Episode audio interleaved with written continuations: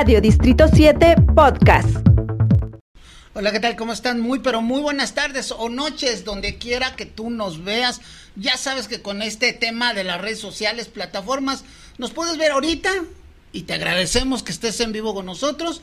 O nos puedes ver hoy más tarde en la noche, a lo mejor mañana, pero donde te encuentres te mandamos un fuerte abrazo y por supuesto muchas bendiciones y hay que cuidarnos porque el calor está fuerte. Mi nombre, mi nombre es José Luis Ayala y tenemos otro programa más de política online CUU, donde lo que procuramos y traemos para ti, pues son actores políticos de diferentes partidos, de inclusive a la mejor personalidades que están en los gobiernos actuales y bueno, pues también los diputados que hoy la verdad ha dado mucho de qué hablar. Y bueno, pues ya ya te la sabrás que por ahí este desbandada del PRI en uno de los estados de la República y deciden irse y no sé qué va a pasar en, en, ese estado, las corcholatas a todo lo que dan, este, a Dan Augusto, dos cosas, dice que no quiere la lana, los 5 millones de pesos que le destinó eh, Morena para su campaña, y la otra, que me parece también muy grave, y digo porque estamos en el tema de los medios, que él dice que ni con Televisa ni TV Azteca y que él no necesita comunicación social, que él no necesita este pues, plataforma, que él no necesita cámaras ni luces, porque él dice que va a ganar. A ver si es cierto. A Marcelo Brad ya le empiezan a sonar las canicas. ¿Por qué? Porque ya le están sacando los trapitos al sol y por ahí se escucha de una demanda que tuvo, que benefició al sector inmobiliario, que hizo empresas fantasmas, él y su esposa. Y bueno, Claudita, ahí va Claudita, que por ahí leímos una nota, ahí leímos una nota que dicen que uno de los hijos, no sé si sea cierto, que uno de los hijos que tiene Claudita, y no sé si ya lo sacó a la luz, es de Andy. ¿Te, imaginas? De Andy López, el hijo del presidente. ¿Te imaginas si fuera cierto esta nota? Pero bueno, hay infinidad de notas y, bueno, pues también nos regresamos a Chihuahua porque también Chihuahua nos ha presentado y nos ha dado tema de qué hablar. Este, ayer un resolutivo eh, eh, sobre dos partidos nuevos eh, para Chihuahua y que bueno, pues nos queda claro que cuando le tocas el bolsillo a otros partidos, por supuesto que van a hablar y que van a señalar. Y yo me siento muy contento porque hoy está con nosotros Daniel Quesada, él es el presidente del Comité Ejecutivo Estatal del Partido El Pueblo. Eh, es que, y que bueno, porque ese es uno, uno de los partidos que se acaba de, de, crear, que fue mucho trabajo. En el primero, seas bienvenido a Política Online, Radio Distrito 7 te da la bienvenida. Estos son tus micrófonos, esta es tu casa, cuando quieras, porque eso es lo que hacemos. Muchísimas gracias, José Luis. Realmente me siento honrado de que me recibas aquí en tu programa. Es una maravilla de programa y pues saludar a los internautas. Antes eran eh, radioescuchas, radio ahora son internautas. Así que pues es una maravilla poder estar aquí contigo compartiendo palabras y hablando acerca de nuestra formación política pueblo. Pues, pues vamos a empezar, digo, me gustaría empezar desde cuando eras un niño, pero pues por ahí no le vamos a dar. Vamos a empezar cuando empezaste este tema de la política. ¿Cómo te nace? ¿Cuándo empiezas? ¿Qué haces? Y luego, y, vamos a ir aumentándole aquí la, los decibeles hasta llegar a lo que es hoy el pueblo y que por supuesto que nos platiques un poco qué viene, qué, qué trabajo uh, hay que hacer. Y, y, bueno, pues, ¿cómo nace este tema de la política? ¿Cómo te apasiona? Porque para estar en la política te tiene que apasionar, ¿va? Te tiene que gustar. ¿Y pues por qué? Porque a veces hay mucha risa, mucha alegría, pero a veces hay que llorar un ratito. Y, y, a veces cuando lloramos es porque alguien nos pega en la política. ¿Cuándo, Realmente, ¿cuándo bueno, esto? Eh, antes que nada, lo has dejado claro. La política presenta muchas emociones conjugadas y me imagino más en un proceso electoral, ¿no? Aunque no nos podemos adelantar al mismo, eh, lo, sabemos, va, yo creo que tú lo sabes perfectamente que la política presenta muchísimos altibajos. Mientras unas veces estás llorando, otras veces estás molesto, otras veces estás riéndote y presenta todo este tipo de dinamismo ¿no? que, se vive en los procesos eh, de la política. Yo creo que cualquier persona que haya aspirado o que haya ostentado algún cargo, haya ganado o no haya ganado, eh, pues vi vivió todos estos altibajos emocionales. Eh, respondiendo concretamente a tu pregunta, José Luis, la, aspiración genuina surgió a través de las candidaturas independientes. En aquel otro tiempo cuando la Ley General de Partidos Políticos establecía ya la posibilidad de que hubiera candidatos independientes. Entonces, pues yo creo que desde pequeño eh, había, yo creo que desde tercero de primaria, ¿no? Cuando se nos enseñan los partidos políticos que están, ¿verdad? Que eh, yo creo que desde ahí surgió una, una, una, necesidad genuina de representación, de representar las, las, eh, las luchas sociales.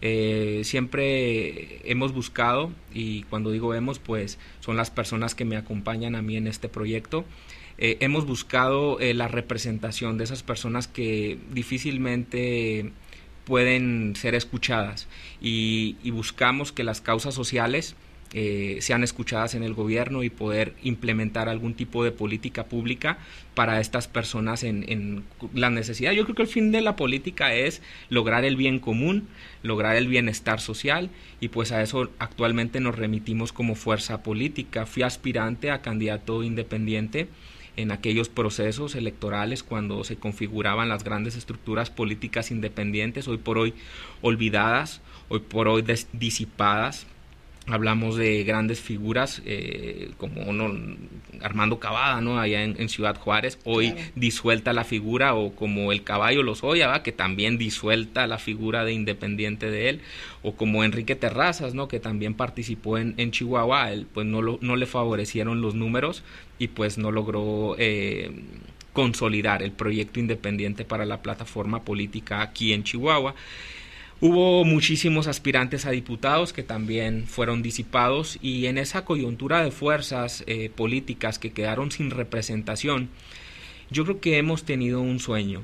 Y ese sueño eh, nos ha atraído a nosotros en una correlación de una visión política para el estado de Chihuahua que hoy por hoy vemos materializada en un partido político local eh, denominado Pueblo que intrínsecamente eh, se correlaciona eh, o es muy parecido a la plataforma independiente porque el fin objetivo, aunque tenemos ideología política y estriba en ellos principios identitarios como formación política, consideramos que esta formación, este partido, tiene más eh, una esencia hacia la persona y debe de adaptarse el partido político hacia la persona y no la, persona hacia el partido político. Yo creo que de esta manera vamos a poder lograr una pluri, eh, una pluricultura, por así decirlo, eh, o un proyecto pluricultural más aproximado a una representación genuina en el estado de Chihuahua. Y viene, bueno, pues concluyendo a la, pregunta, eh, es que esta serie de cosas, o sea, yo no milité en un partido político, no recibí la escuela de formación de cuadros de los partidos políticos la tradicionales. Formación de cuadros. Entonces, pues realmente ahora sin previa formación política, venir a instituir un nuevo instituto político que tiene dentro de su correlación de fuerzas un instituto de formación ideológica llamado orden, eh, ahora pues cambia los papeles y, realmente uno tiene que echar mano de diversas fuerzas políticas, incluso internacionales, para poder tener una noción ¿no? de cómo funciona el aparato político de los partidos políticos. ¿Cómo nace el nombre el pueblo o pueblo, Daniel? ¿Por qué ponerle ese nombre? Cosa, este, digo, porque muchos de nosotros decimos pueblo, pues pensamos en ese pueblo, pensamos en el ciudadano de a pie, pensamos, pues no sé, a lo mejor habrá gente que diga, pues pueblo chiquito, no una capital, este, ¿por qué el nombre pueblo Bien. se lo pones? Realmente eh, nosotros eh, teníamos varias propuestas para, para, partido, para, para instituir un partido político. Eh, básicamente en una de las idas a un rancho que, tenemos. Eh, fuimos a... ¿Eres de aquí de, la capital? Sí, soy de, Chihuahua, el rancho está en Mioki. Este, íbamos eh, para Mioki y a mí me tocó darle ride a una persona brillante, es una persona que vive en Lázaro Cárdenas. Y este, pues siempre aprovechamos para echarle la mano a las personas que andan de pie. Y, te soy bien honesto, ¿eh? esta persona eh, con una capacidad intelectual impresionante, trabaja de guardia de seguridad aquí en Chihuahua y pide raite en Lázaro Cárdenas. Desconozco su nombre porque siempre se ha presentado como anónimo. Es, un, es una persona ya de edad avanzada, eh, hace poemas, me regaló un poema y lo tengo, este, escribe, no deja de escribir, es una persona con un gran coeficiente intelectual que uno queda impresionado cuando tiene pláticas con esta persona. quisiera tener ese coeficiente, ¿no? Y le planteé el escenario, le planteé el escenario. ¿Le platicaste? Es que, platicaste del sueño? Sí, sí, sí, sí. Entonces le, platico el escenario de, las, de los posibles nombres que pudiésemos integrar para una correlación de fuerzas políticas, porque él es una persona también independiente que no cree en el sistema de partidos. Y cuando le, pregunté, bueno, ¿usted cómo le pondría un partido mm, mm, político? Mire, tenemos estas opciones y en las opciones, ¿verdad? Pues estaba la palabra pueblo y me dijo, transita por la palabra pueblo. Dale con pueblo, dale por ahí, agárrate de esa palabra y vámonos para arriba. Ya no lo volví a ver después de esa plática que tuve. Yo sé que vive en Lázaro Cárdenas, eh, desconozco su nombre y algún día voy a visitarlo para decirle qué cree. Se acaba de conformar el partido político Pueblo. Entonces eh, surge de un ride, de algo de, de, transitando, de la cotidianidad, de, la gente de a pie, como bien lo comentas, de, una amistad eh, que surge en fracción de segundos, la viva necesidad de una nueva representación política que realmente ponga al pueblo de Chihuahua en una óptica y diga el pueblo, caray, caramba, pues si han creado un partido político para nosotros, para el pueblo de Chihuahua, y le han puesto la palabra pueblo, haciendo alusión al pueblo. Entonces, en ese sentido, nosotros hemos decidido articular esta fuerza política y de ahí surge el breve nombre. Y no el partido del pueblo, es pueblo a secas, o sea, de configurarse y de surtir efectos a partir del primero de julio, esta formación política, en la boleta electoral aparecería el nombre pueblo. Pueblo, no el pueblo, pueblo. Muy bien, ahora, ¿A qué te enfrentas cuando empiezas con, este proyecto llamado Pueblo? Eh, ¿Qué trabajo realizas? Digo, porque nos queda claro que el Instituto Estatal Electoral, el organismo este, pues que, que, alinea, que da los lineamientos, que tira las reglas a, aquellos partidos que ya existen y aquellos que, que se constituyen, este, ¿qué trabajo realizas para poder llegar a, ello? ¿A qué nos enfrentamos? Pues realmente a un proceso muy riguroso por parte de la autoridad electoral, lo cual yo no me quejo. Fue un proceso dificultoso eh, para poder consolidar este, muchas este trabas, Muchas trabas, Es, es dificultoso en que pusieron trabas, primero que nada, primero que nada, una persona normal en, en su, eh, digamos, eh, normal que no tenga, digamos, los conocimientos básicos de la política, que digamos se sitúe en un municipio lejano, por ejemplo en la sierra, donde estamos hablando de, de que la eh, dispersión o es un, es un régimen, la, la, sierra donde no hay comunicación, donde no hay este telefonía, donde no hay antenas satelitales, sería imposible consolidar un partido político de esta naturaleza. Gracias a las tecnologías, gracias al avance de la inteligencia artificial, de las plataformas eh, de redes, es que pudimos nosotros consolidar esta fuerza, esta representación, pero humanamente sin la tecnología pudiese decir que sería prácticamente para nosotros imposible. Habrá, habrá otros partidos políticos que se les haga un poco más sencillo transitar a través de la dispersión territorial de a pie, ¿verdad? Y, con mucho recurso, pero nosotros eh, en nuestra condiciones como ciudadanos, como personas no adineradas, como personas del pueblo, pues ha sido un verdadero trabajo impresionante y no solamente el trabajo territorial para eh, lograr consolidar estas asambleas, o la militancia que tenemos, cerca de 8 mil personas, mucho, creo que el Movimiento Ciudadano tiene como 3 mil en el Estado, el PRI es uno de los partidos políticos que más tiene, va, tiene cerca de 21 mil militantes en el Estado, nosotros 8 mil, casi 10 mil, bueno, pues es una coyuntura política impresionante de participación ciudadana que, que integra esta correlación de fuerzas, pero bien, resumiendo, nos hemos enfrentado a procesos no solamente de este tipo de, de, de logística operativa, sino también jurídica. Y, y nosotros estamos muy agradecidos con el Instituto Estatal Electoral por habernos hecho el camino tan complicado porque sabemos que entre más se aprende. Sí, entre más te lo ponen fácil y pasas así como la escuelita el, profe Barco o el que te da carrillón, pues aprendemos más con quien nos da el carrillón, ¿no? Entre más sean rigurosos y más estrictos en, en la forma de actuar de las organizaciones, más forzan a las organizaciones a profesionalizarse en la función pública. Y una vez y sabemos y creemos en el principio de que si somos fieles en lo pequeño, pues vamos a ser fieles en lo mayor, en la administración pública.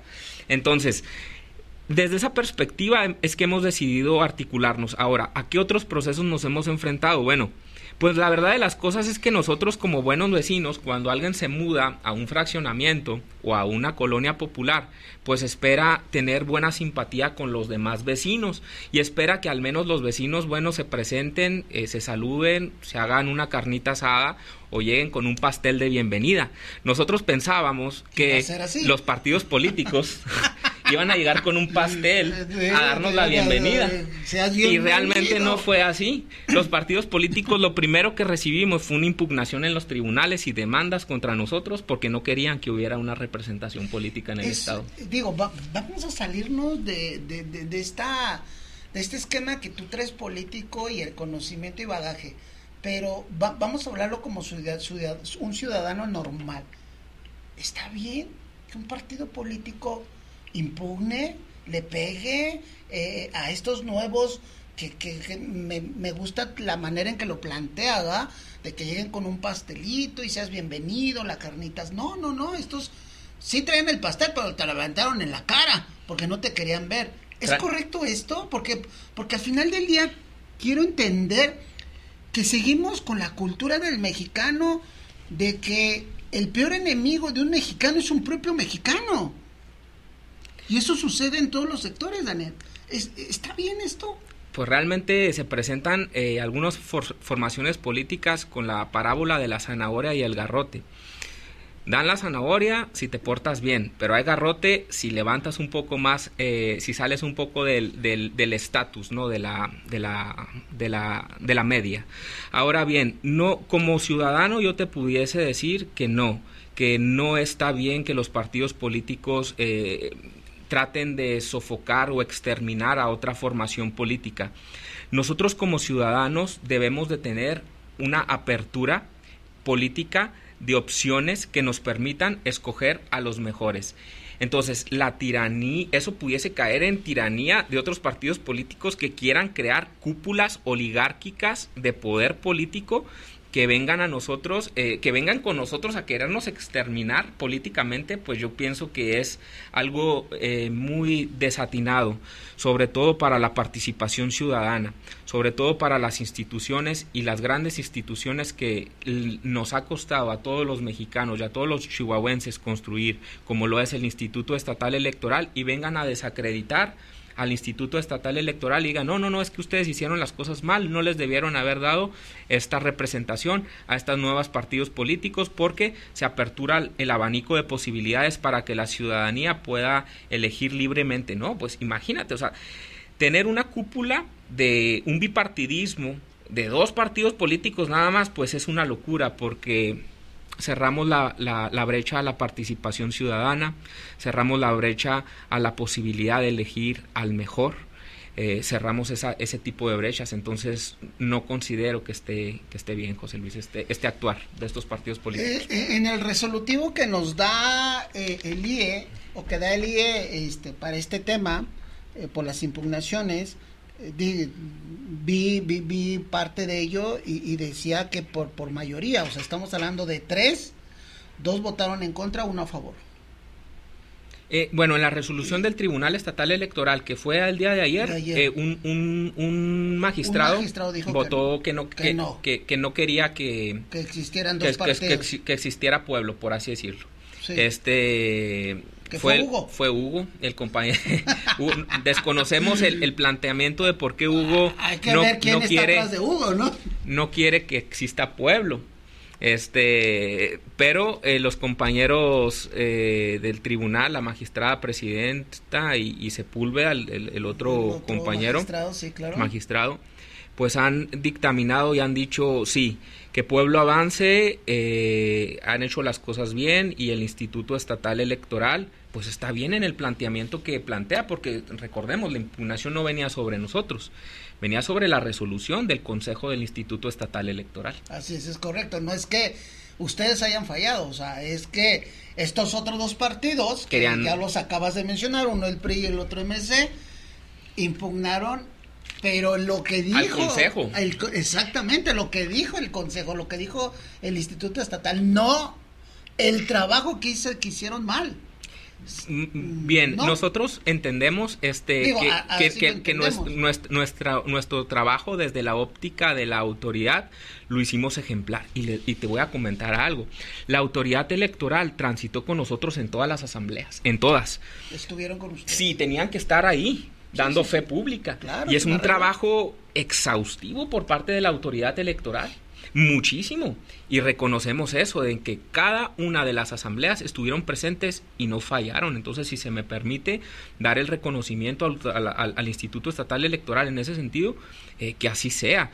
Son una autoridad política impresionante, con un poder de arrastre, eh, de coordinación eh, impresionante que nos ha dejado atónitos, porque si así yo les decía, oigan, necesitamos hacer una asamblea en el desierto de Samalayuca y aquí está la ubicación, ellos tenían que acudir ahí. ¿Te imaginas en el desierto de los calorones? Sí, así era, y así estuvieron en todas. Oye, ¿qué viene? ¿Qué viene a partir del primero de julio? Para, para pueblo? Bueno, pues organizarnos. Eh, yo creo que lo, lo, más importante es hacer un llamado a la ciudadanía a participar, sobre todo de las ciudades grandes que no tienen representación como Chihuahua, como Juárez hemos dejado lo más eh, complicado hasta el final porque sabíamos y lo calculamos con mucha anticipación que si dejábamos estas delegaciones afuera iba a haber ahora sí la participación ciudadana genuina. Cuando se le cuando le dijéramos al pueblo de Chihuahua aquí tienen este nuevo instrumento político para que echen mano de él para que puedan tomarlo pues va a haber mucha mayor participación plural, no de dedazo, decir, oye, vamos a poner a tal o cual. No, el partido del pueblo tiene que avanzar conforme a la pluralidad y representación que las mismas coyunturas políticas municipales lo necesiten. Entonces, de esa manera nos vamos a organizar. Entonces, tenemos que prepararnos para asambleas un poco grandes, importantes, que tienen que venir en estas ciudades eh, ya digo, con un mayor número de umbral electoral. Me, me, voy a salir un poquito del Estado y, quiero preguntarte, digo, porque sé que le conoces a la política, eres licenciado en ciencias políticas. Bueno, básicamente eh, Daniel está bien, eh, hacía secas. Realmente, pues he transitado por la plataforma de la, de la carrera de ciencias políticas, tengo conocimientos también en, derecho, pero pues dejo eso a los litigantes. Eh, ¿Qué viene para la plataforma nacional? Pues yo creo que puedo incidir muy poco porque realmente nosotros estamos totalmente focalizados a, a consolidar la fuerza representativa aquí en Chihuahua.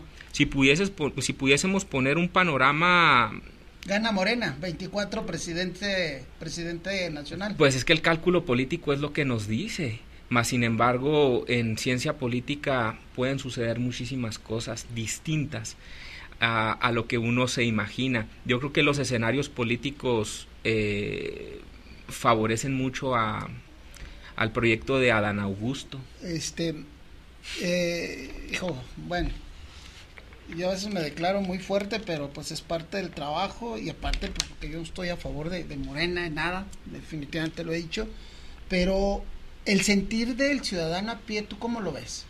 Para el caso de Morena. Es que vamos a, vamos a ser... Eh, vamos a ser muy verdaderos. No como Hay que ser verdaderos en este, en este planteamiento. Daniel, no como pueblo. Como Daniel no realmente no pudiese dar una perspectiva, lo lamento, no puedo tengo que hablar por los intereses políticos de la formación política que represento. Y en ese sentido, puedo poner el escenario posible que el pueblo, el mismo pueblo, la naturaleza, hay una dicotomía social eh, esparcida que se ha dividido y se ha polarizado entre unas personas están a favor del proyecto de Andrés Manuel López Obrador y otras personas están a favor del gobierno eh, que actualmente hay en Chihuahua, por así decirlo. Y exactamente. Entonces está dividido el espectro social. A nosotros como formación política realmente no nos afectaría que la ciudadanía votara por un proyecto, digamos, de, de, de la continuidad del proyecto de Andrés Manuel López Obrador o de una fuerza antagónica Andrés Manuel López Obrador, porque pues realmente la escena política nos limita a lo local, a nosotros. Pero bien, este quiero ser muy imparcial en el sentido del tema nacional. Eh, Daniel, sabemos, sabemos nosotros, y lo vivimos hace cinco años cuando eh, el Estado ha sido panista, eh, o, fue panista, eh, eh, este, el golpeteo que hizo Andrés Manuel López Obrador para los estados de la República del Norte, y sabemos que al final del día todo se centraliza, y me llama la atención, y siempre lo, lo, ha manejado a, Dan Augusto, por supuesto, Andrés Manuel y, el resto de las corcholatas, que, que Morena es del sur y él mismo lo ha dicho. realmente. Y todo el recurso lo está aventando para allá. El norte, pues yo no sé. El agua, no la pelea. Eh, eh, acaba pronto. Entonces, este, creo que es algo que sí nos tiene que incidir. Creo que es algo que sí tenemos que voltear a ver. ¿Qué va a pasar con ese 24? Y, para que nos dejen trabajar. Te, lo, te lo ¿eh? voy a comentar a grandes letras. Nosotros tenemos un, un pequeño ranchito muy humilde el cual se ve afectado si no hay agua. ¿sí? Este, gracias a Dios que tenemos agua. Eh, actualmente, pero híjole, con estos calorones, pero bueno, yo sé que son estos temas eh, distintos, realmente como formación política, nuestra ideología nos remite, a una plataforma política de centro. Y el centro, eh, pues busca un perfecto equilibrio entre ambas correlación de fuerzas. El centro pudiese también, con garrote, digamos, decirlo así, eh, ponerse a pelear tanto con las izquierdas como con las derechas, pero realmente desde, desde la perspectiva del partido político que estriba en uno de los principios fundamentales que tiene, que es el amor al prójimo, consideramos que eh, implementar políticas públicas que eh, realmente pongan al, individuo al centro y podamos eh, crear políticas públicas para poder generar un bienestar social deseado, es a lo que tenemos que transitar. Entonces, si podemos tomar políticas públicas que verdaderamente fueron efectivas en los sectores de extrema derecha, por así decirlo, o de derecha, y de la misma manera de la izquierda o de extrema izquierda tomar las mejores políticas y ponerlas al servicio de la ciudadanía chihuahuense, del pueblo de Chihuahua, vamos creo que a cumplir con el objetivo que nosotros tenemos en mente, traer esta política de bienestar social sobre todo los chihuahuenses. Muy bien. Pues, pues vamos, vamos terminando este, esta entrevista contigo, Daniel. La verdad ha sido muy interesante, muy enriquecedor todo, todo esto. Última pregunta. Eh, ¿México está preparado para que sea gobernado por una mujer?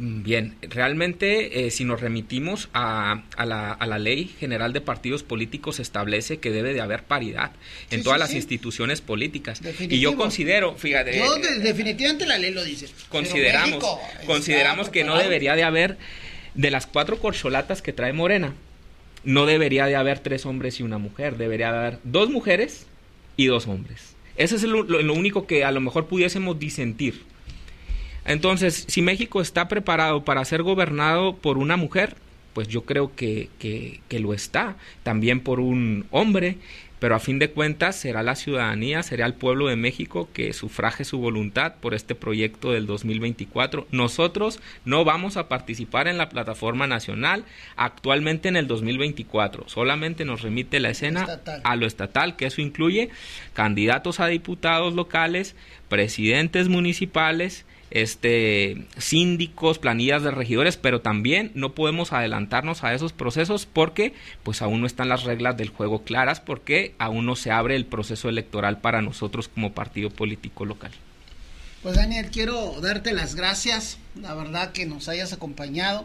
Este programa de Política Online, como bien te comentaba, para nosotros son puertas abiertas para el PRI, para el PAN, para Morena, este, ahora el pueblo, entre otros partidos, entre otros este, servidores públicos que, están dentro de la política. Yo quiero agradecerte, quiero agradecerte y, quiero, por supuesto, este, decirte que este primero de julio viene un gran reto y seguramente lo vas a enfrentar como has enfrentado todo esto y seguramente saldrás avante como has salido avante y, y pues felicidades por este trabajo que, que ha realizado. Muchas gracias, Daniel. Muchísimas gracias por tu programa, una maravilla, encantado de estar aquí y cuando desees eh, yo puedo atender a la convocatoria para venir a platicar más acerca de política o de nuestras propuestas ya como partido político constituido y pues saludar a tu auditorio, darte la bendición en tu programa que realmente es una maravilla y ojalá lo potencialices hasta mero arriba, lo más posible porque es una maravilla. Sé que este tipo de programas se hacen con mucha voluntad, con mucho voluntariado, pero poco a poco sé que irás creciendo y bendiciones a tu programa y a tu auditorio. No, muchas gracias. Tú acabas de decir algo bien cierto y ahorita que platicabas, este, este trabajo que tú has hecho en el, pueblo, pues ha sido de mucho esfuerzo y con, con propio recurso y yo creo que a veces así tenemos que empezar estos proyectos. Quiero agradecerte, Daniel. Y, bueno, pues agradecerte a ti que nos hayas acompañado. Mi nombre, mi nombre es José Luis Ayala. No me quiero despedir sin darte las gracias y decirte que nos puedes encontrar en las diferentes plataformas y redes sociales www.radiodistrito7.com. Aquí vas a ver esta entrevista. Facebook, Twitter, Instagram, por supuesto también Kuwait. Estás, estamos ahí este, adentro. Entonces, bueno, mi nombre es José Luis Ayala. Dios te cuide. Dios te bendiga. Nos vemos, nos vemos pronto. Hasta luego. Radio Distrito 7 Podcast.